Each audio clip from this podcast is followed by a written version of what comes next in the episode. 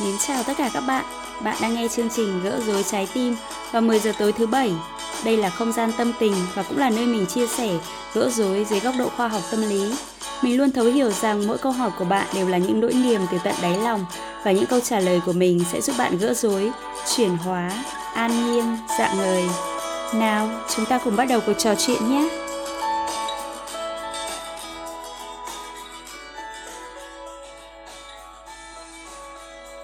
Em chào chị. Hôm nay đọc được status của một bạn trên mạng nói rằng ra trường gần chục năm đi làm, vẫn ở nhà thuê, tiết kiệm được vỏn vẹn có 60 triệu đồng. Đọc xong nghĩ đến mình, em lại còn buồn hơn. Suốt từ lúc ra trường đến giờ là 5 năm. 5 năm trời em làm việc quần quật, làm việc cả ngày lẫn đêm, chạy deadline không ngừng nghỉ. Mới đầu thì cứ có công việc gì kiếm ra tiền mà không phạm pháp là em làm hết.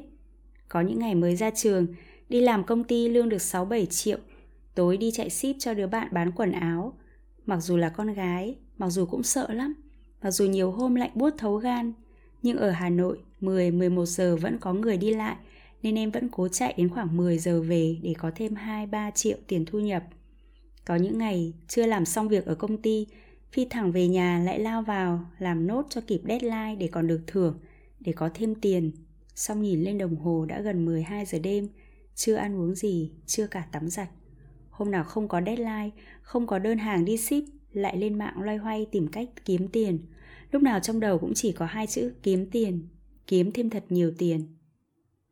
Đã 5 năm qua, không ngại bất cứ việc gì, không dám ăn, chẳng dám tiêu, kiếm được đồng nào vội gửi về cho bố mẹ để bố mẹ trả nợ cho anh trai.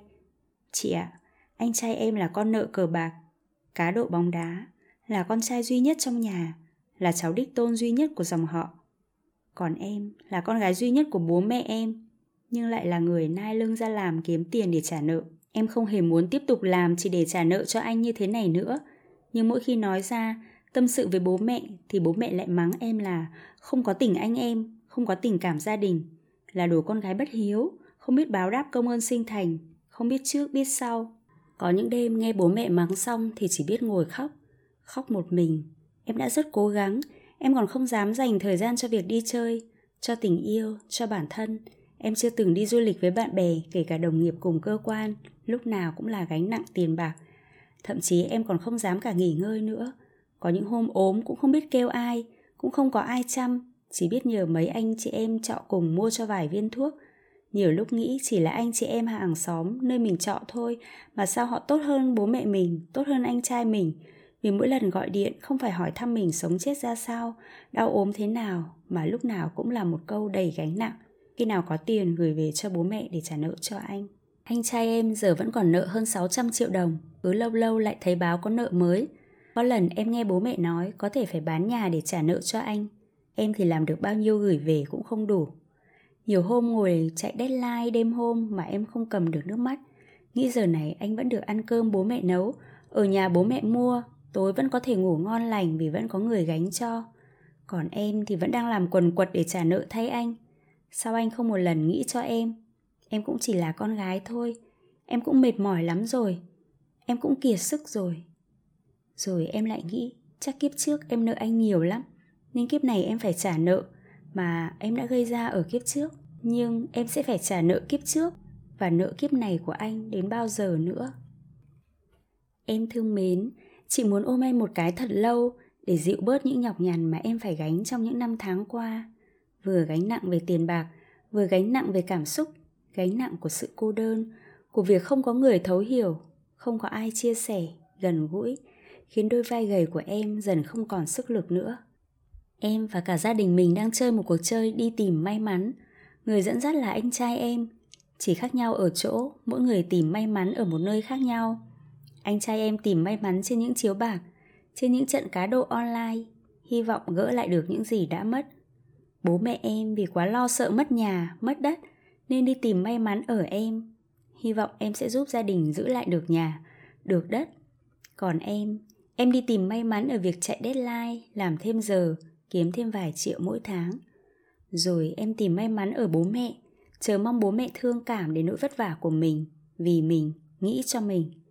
Cả gia đình em cứ quay vòng vòng trong vòng quay mang tên đi tìm may mắn và rồi không thể tìm ra điểm kết thúc của cuộc chơi vì không ai có ý định dừng lại.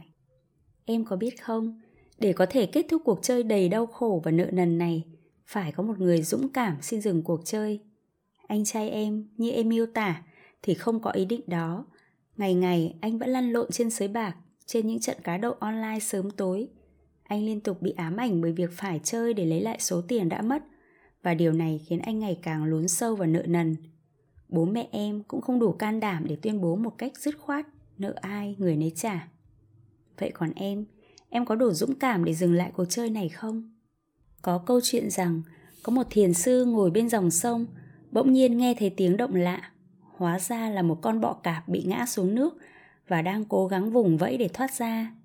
Vị thiền sư đưa tay ra vớt con bọ cạp ấy lên, nhưng không may lại bị nó chích cho một phát. Ông nhẫn nhịn chịu đau, rồi thả con bọ cạp xuống đất, tiếp tục ngồi thiền. Một lúc sau, con bọ cạp lại rơi xuống nước. Thiền sư lại đưa tay ra vớt nó lên, lại bị nó chích thêm cho một phát nữa. Sau đó, con bọ cạp lại rơi xuống. Thiền sư lại vớt nó lên và lại bị nó cắn. Có một ngư dân trông thấy liền hỏi thiền sư, con bọ cạp ấy cắn người hết lần này tới lần khác, sao người còn cứu nó vậy? Thiền sư nói, trích người khác là bản tính của nó, còn từ bi lại là bản tính của ta. Lúc này con bọ cạp lại rơi xuống nước, khi thiền sư đang định đưa tay ra vớt nó lên, thì ông lão ngư dân đã lấy một cành cây đưa xuống nước. Con bọ cạp lần theo cành cây rồi tự bò lên mặt đất. Ông lão ngư dân nói, từ bi không sai, nhưng trước tiên hãy từ bi với chính mình, bảo vệ mình trước, rồi mới từ bi với chúng sinh. Em từ bi với gia đình, với anh trai của em là không sai, nhưng cách em làm thì đang chưa đúng. Em nghĩ mình có thể đi làm, trả nợ cho anh trai đến khi nào? Việc nợ lần này còn dài, em cứ sống như vậy, liệu đến khi em kiệt sức, liệu khi em ốm đau, em lấy tiền viện phí ở đâu? Còn bố mẹ em nữa, sức khỏe còn được bao lâu? Ai sẽ là người lo cho bố mẹ khi tuổi già sức yếu?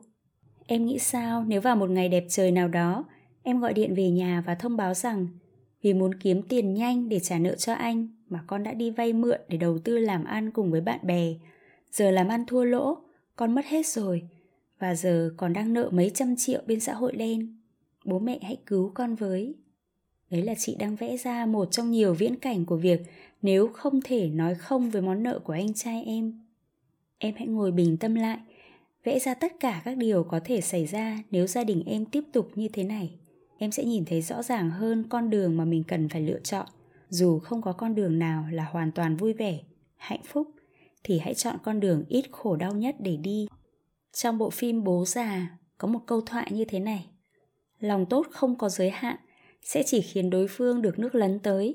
Nhân từ mà không có nguyên tắc sẽ chỉ khiến đối phương có voi đòi tiên.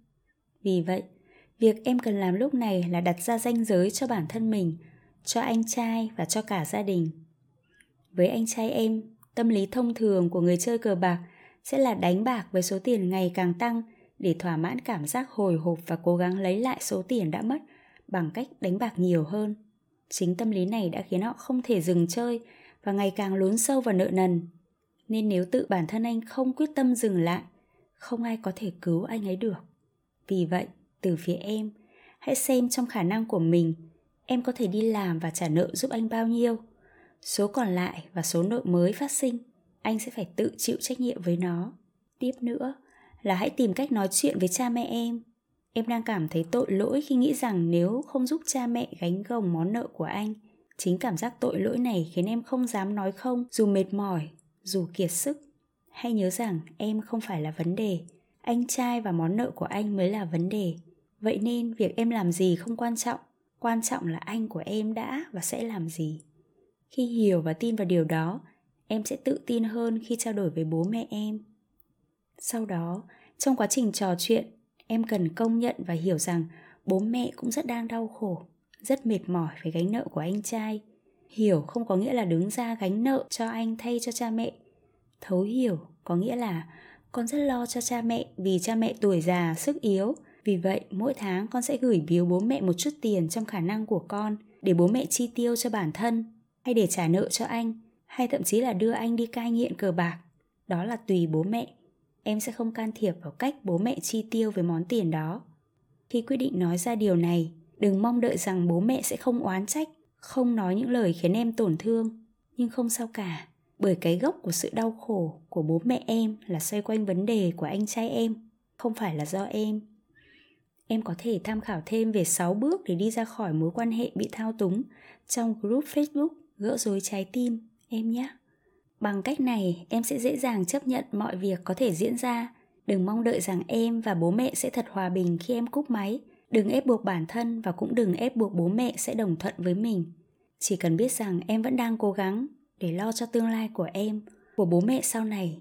Như vậy đã là những điều tốt đẹp nhất em có thể làm đối với chính mình, với bố mẹ và với gia đình em rồi. Điều cuối cùng nhưng lại rất quan trọng, đó là hãy biết chăm sóc cho bản thân mình. Em không cần phải bỏ mặc bản thân chỉ vì người thân đang bỏ mặc em. Hãy tập quan tâm đến bản thân mình mỗi ngày. Phải đóng vai người trưởng thành kiên định, lý trí, sẽ rất mệt mỏi. Suốt những năm tháng qua, em đã trằn trọc với câu hỏi kiểu như, mình có đang làm điều đúng đắn hay không? Có thật là mình tồi tệ đến mức gia đình cũng coi thường mình như vậy không?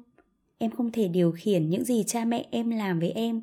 Nên điều quan trọng là em phải chăm sóc bản thân để có thể giữ vững vị trí trung lập, cảm xúc lành mạnh và sẵn sàng sống tích cực trước những tiêu cực mà em đang phải đối đầu.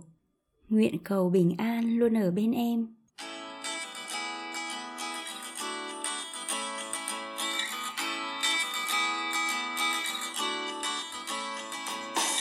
Cảm ơn các bạn đã dành thời gian lắng nghe gỡ rối trái tim. Hãy giúp mình nhấn nút theo dõi để đón chờ các tập tiếp theo và chia sẻ giúp mình episode này tới những người bạn thân yêu của bạn nhé. Đó chính là món quà vô cùng ý nghĩa đối với mình. Mời bạn gửi tâm sự của mình đến chương trình bằng cách tham gia group Facebook Gỡ rối trái tim. Hẹn gặp lại các bạn vào 10 giờ tối thứ bảy. Mến chúc bạn mọi điều tốt lành.